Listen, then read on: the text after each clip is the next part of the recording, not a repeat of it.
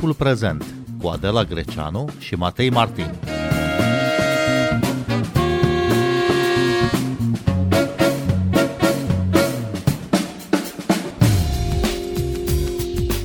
25% dintre români consideră că o femeie nu poate ieși în oraș neînsoțită de partener, iar 19% sunt de părere că e puțin sau deloc grav dacă o femeie a fost violată după ce a acceptat să meargă acasă la un bărbat. Asta spune Barometrul Violenței de Gen, un studiu realizat recent de Centrul Filia. Discutăm uh, rezultatele acestui studiu și vorbim despre diversele forme pe care le ia violența împotriva femeilor. Bine v-am găsit! Noi suntem Adela Greceanu și Matei Martin și invitata noastră este Mihaela Săsărman de la Asociația Transcena, membră a rețelei pentru prevenirea și combaterea violenței împotriva femeilor. Bună seara, bine ați venit la Radio România Cultural. Bună seara, bine v-am găsit și mulțumesc pentru invitație. Mai întâi, uh, doamnă Săsărman, vă rog să ne spuneți cum se definește violența împotriva femeilor? Ce fel de agresiuni intră în această categorie? Violența împotriva femeilor este un termen generic sau umbrelă pentru multe fenomene uh, care includ violența domestică, violența sexuală. Violența domestică trebuie neapărat să precizăm uh, că este la noi în țară definită ca violență între membrii aceleiași familii, dar noi care am militat pentru legea de, pentru prevenirea și combaterea violenței domestice, mereu am pus accentul pe faptul că ne, ne referim în special la violența în cuplu, ne referim la violența între cei doi membri ai familiei, adulți, care reprezintă cuplul ce generează familia.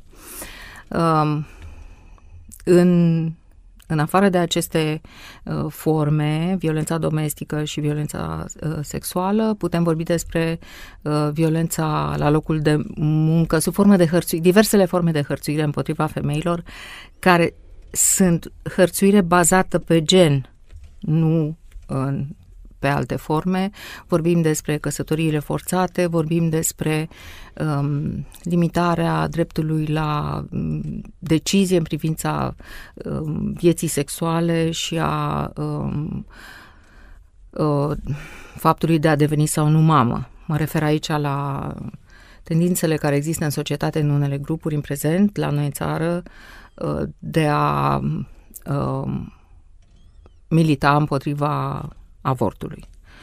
Um, toate acestea sunt forme diverse de violență împotriva femeilor, pentru că toate aceste forme sunt bazate pe statutul social și cultural, adică sociocultural inferior al femeii într-o societate patriarhală și cred că acest barometru de gen are marea calitate că uh, abordează prin întrebările pe care le pune foarte multe dintre aspectele uh, legate de mm, componentele acestea ale violenței împotriva femeilor. Iar barometrul de gen uh, e un instrument util pentru a măsura percepția în ceea ce privește uh, violențele de gen, pentru că pe lângă asta avem și statisticile poliției care măsoară altceva și măsoară anume actele așa cum au fost consemnate sau luate în evidența poliției cum ați descrie societatea românească pornind de la datele acestui barometru? E o întrebare... Aș descrie, aș descrie ca pe societate încă rămasă în uh, cultura patriarhală. Uh, nu este... Po- ni se pare că nu este acceptabil procentul pe care l-ați uh, spus în deschiderea emisiunii, Dincolo de faptul dacă ceva este acceptabil sau nu, faptele la care ne uităm indică un nivel ridicat de suferință care sunt consecința acestor procente. Și asta este inacceptabil cu adevărat. Să produce atâta suferință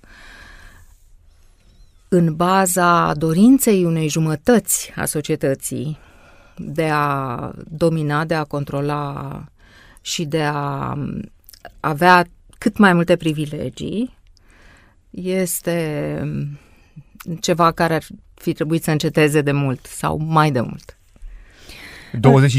25% dintre români consideră că o femeie nu are voie să iasă în oraș neînsoțită de partenerul ei. Ce spune asta? Asta spune că uh, pentru acest do- acești 25% femeia este un obiect, o proprietate și nu îi se acceptă uh, viața de ființă umană autonomă. Asta înseamnă că un adult dorește să controleze alt adult. Nicăieri în lege, în legea uh, din țara noastră, nu există o bază, și asta e un lucru pe care îl spun adeseori uh, elevilor cu care lucră, lucrăm și ne întâlnim, nu există o bază în lege care să spună, da, e adevărat, un adult are voie, atunci când alt adult nu-i face pe plac, are voie să-l amenințe, să-l îngrozească, să-l lovească și să, sau să aplice alte forme de pedeapsă. N-are voie oricum nici împotriva unui copil să aplice forme de pedeapsă, dar amite împotriva altui adult. A ține o femeie în casă, a-i condiționa ieșirea din casă de însoțire, înseamnă de fapt a o pedepsi. Și este tot o formă de violență. Orice acțiune, poate aici, într-un fel, dacă vreți, uh, este uh, dificultatea uh, și pentru noi, care eu, noi în ultima vreme suntem foarte centrați pe educație, folosind teatru și filmul. Și aici este educația și atunci când ne întâlnim cu elevii, dar și când lucrăm cu adulții. Toată lumea a auzit de violență domestică, discriminare de gen, gen, rol de gen.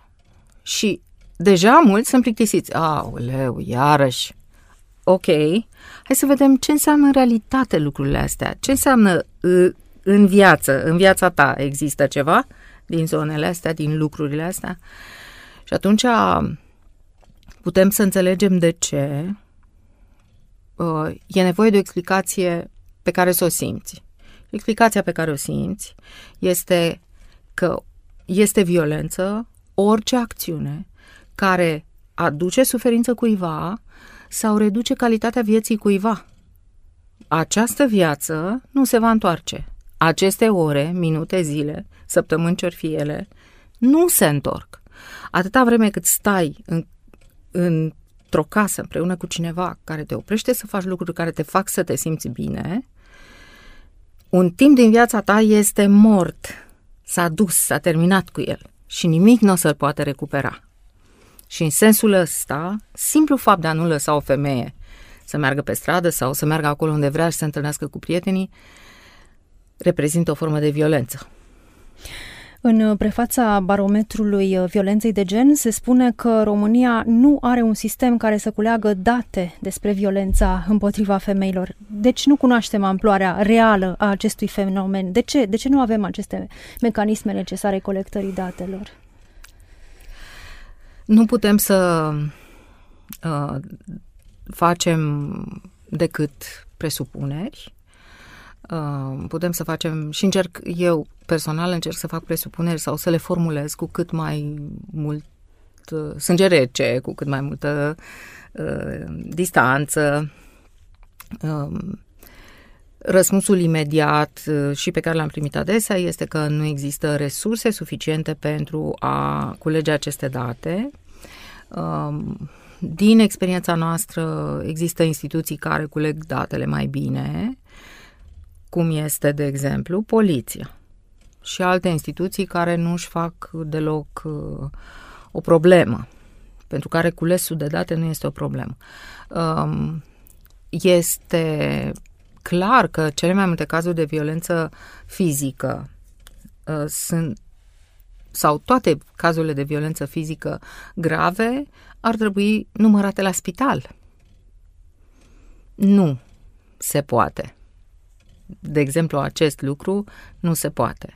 Din, nu, nu știm din ce motive. Um, un alt aspect este că violența domestică, violența domestică, deci doar acest element din violența împotriva femeilor, ea este um, întinsă peste mai multe domenii.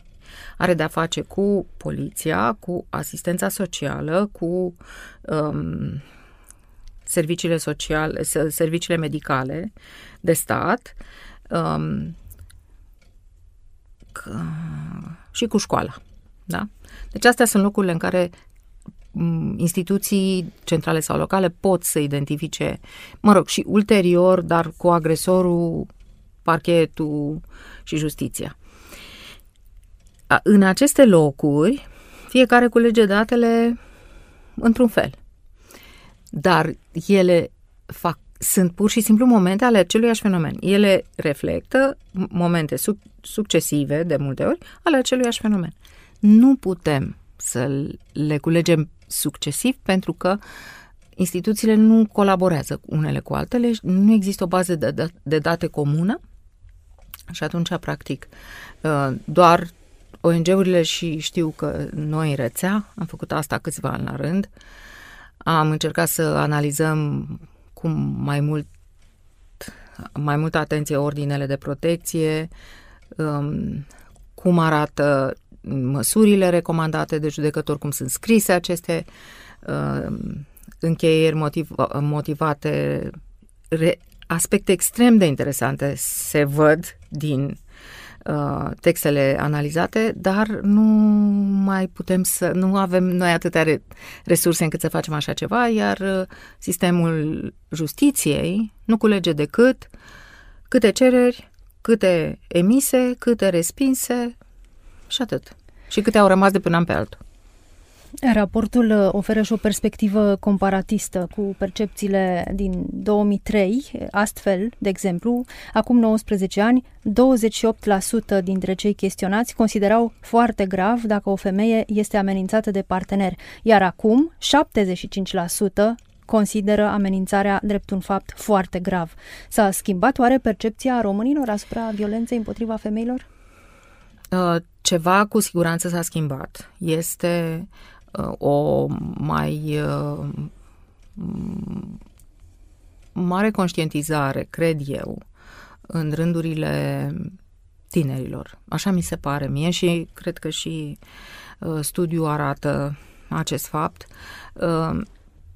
Conștientizarea faptului că să te rățoiești la partener, să îl ameninți că uh, să te, să te enervezi, să-ți lași nervii să se manifeste până când ajungi la o formă destul de urâtă de manifestare a violenței, ă, de fapt, reprezintă violență în cuplu și că nu este acceptabil. Din păcate, pentru noi toți, nu este acceptabil să ne manifestăm violent între adulți. Asta este.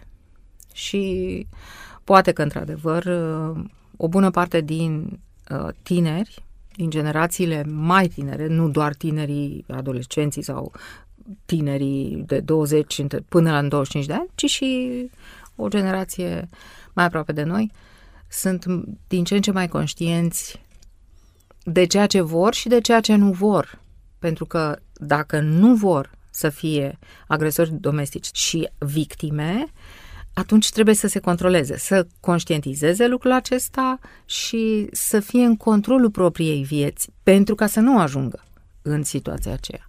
Cred că asta se întâmplă. Dar în ce măsură școala îi pregătește pe tineri, de pildă prin cursurile de educație civică sau prin cursurile de educație sexuală, să înțeleagă mai bine raporturile dintre sexe? Am o singură observație, nu există educație sexuală în școală uh, și nu știm dacă se va schimba ceva. Uh, dar uh, școala cumva vorbește, din câte înțeleg eu, despre violență domestică. Pentru că aproape la toate clasele de liceu cu care am lucrat, am pus întrebarea, știți despre ce este vorba? Da, au răspuns ei. V-ați plictisit de subiectul ăsta? Da, au răspuns ei. Ok, hai să vedem, poate putem să ne uităm împreună la lucrurile astea în alt mod, dar când am întrebat ce este violența domestică, n-au mai știut da? Deci este o învățare foarte superficială. Coerent cu ce spune studiul, cu ce spune barometru, mai toată lumea știe despre violența fizică și despre violența verbală. Mai departe de aici e un pic mai confuz și o formă de violență pe care sigur am văzut că foarte puțină lume o cunoaște. Câțiva dintre ei o recunosc Adică dacă le spun violența economică, a, da, atunci o recunosc. Dar uh, nu le vine ideea să răspundă când sunt, uh, când sunt întrebați și e foarte interesant să vorbești despre violență economică, pentru că, la urma urmelor, în spatele ideii de violență economică sau cumva legat de asta, lipit de conceptul ăsta, este conceptul că, da, ce vrea, domnule, că stă pe banii lui, are casă, are mașină, are de toate, crește copii, are bani. Și e bine mersi. Violența economică, în aceste cazuri, este atunci când această femeie care are bani, haine, mașină, copii frumos îmbrăcați, se duce dimineața înainte de plecarea soțului la serviciu și spune Știi, astăzi trebuie să cumpăr carne. Ce fel de carne? O carne de care vrei tu. Hmm. Uh, o să-ți dau bani de carne de pui. Dar vezi, nu te duci la magazinul ăla, pentru că acolo e prea scump. Te duci în partea cealaltă pentru că e mai ieftin și carnea este bună de acolo, da? Și de ce nu mi-ai spus să cumpăr carne când am fost nu știu unde, de unde se putea cumpăra carne? Și de ce nu mai ai bani? Oricât de bogată ar fi fațada acestei familii, asta este dependența economică și, practic, atunci când nu poți să cumperi nimic pentru tine, nu poți să decizi în legătură cu banii, nu poți să decizi în legătură cu banii pentru copii. Asta iarăși înseamnă îngrădirea unei, unei libertăți și uh, restrângerea conceptului de autonomie. Mie mi este din ce în ce mai clar că la noi în, și în licee este cumva trecut așa ușor peste conceptul de, de autonomie, peste dezvoltarea către autonomie a individului. Și această autonomie are o componentă fundamentală în independența economică. Ori atâta vreme cât sugrumi lucrurile acestea două, îți asiguri candidatele și candidații chiar la o căsătorie în care unul este pe post de menajer sau menajeră și celălalt e pe post de șef. Și cum poate fi uh, îndreptată această inechitate până la urmă? După un șir de ani în care am lucrat și cu adulții, um, eu una am cedat și am zis nu, se poate altfel decât să lucrăm cu tinerii. Și, într-un fel, dacă vreți, speranța este că ei vor uh, renunța să reproducă comportamentele pe care le văd cu o singură condiție, să înțeleagă. Tot în uh, barometru se văd uh, sursele de informare, de informare de unde și au ei informația și e întotdeauna o balanță între sursa, locul ca sursă de informare și calitatea pe care o găsești în deopște, calitatea informației uh, pe care o are în deopște o informație din mediile sociale. Cum faci să găsești cea mai bună informație? Dar asta ne spune nouă că este uh, extrem de important și urgent să folosim uh, mediile sociale pentru a transmite cât mai multă informație pe tema asta ca să prevenim fenomenul, că despre prevenire este vorba. Mihaela Săsărman, ați colaborat la elaborarea unui raport de monitorizare a serviciilor pentru victime ale violenței domestice și pentru agresori. Care este situația la nivel național? Sunt suficiente centre pentru victime? Uh, nu, evident că nu. Uh, sunt uh, acum, dacă uh, ne gândim la toate județele țării, într-adevăr există câte un centru în toate județele țării, dar e un centru de un fel. Adică pentru o victimă e nevoie de centru de primire în regim de urgență, de uh, centru rezidențial care este care are toate serviciile necesare să asigure uh, reintegrarea, re, refacerea unei victime. Uh, pentru a-și construi o viață independentă. Acesta e un centru rezidențial care poate să găzduiască până la 8 luni sau mai mult chiar, câte o victimă cu copii inclusiv. Uh, Uh, o locuință protejată, care înseamnă iarăși o rezidență îndelungată, dar care poate fi folosită și în regim de urgență și centre de zi, în care femeile pot veni să apeleze la uh, servicii de consiliere psihologică sau, sau chiar uh, terapie dacă simt nevoia. Din acest, acest continuu trebuie să existe în fiecare județ. De ce? Nu că așa am inventat noi, ci pentru că uh, sunt uh, regula, reguli ce țin de structura bugetului național. O autoritate locală decontează serviciile numai pentru rezidenții din județul său. Într-un proiect care este, a fost derulat în ultimii trei ani de Agenția Națională pentru Egalitate de Șanse um, și s-au înființat locuințe protejate în toate județele, într-o prevedere, strict pentru aceste locuințe protejate, victimele pot să stea victimele dintr-un județ în alt județ și să se facă o uh, reglare a cheltuielilor între județe. Uh, nu știu cât de bine merge procesul acesta, dar sunt uh, cumva uh, răspunsuri neunitare în această privință.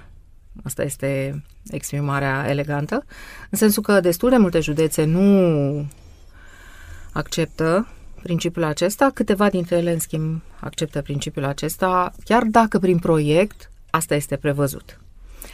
Uh, nu știu dacă e clar cât de prostăm în legătură cu serviciile.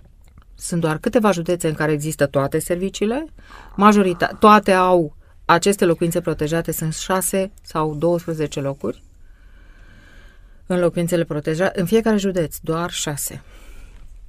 Și în, uh, acolo unde există uh, centre de primire în regim de urgență, locurile nu sunt multe, uh, până la, ajung până la 30 în unele județe.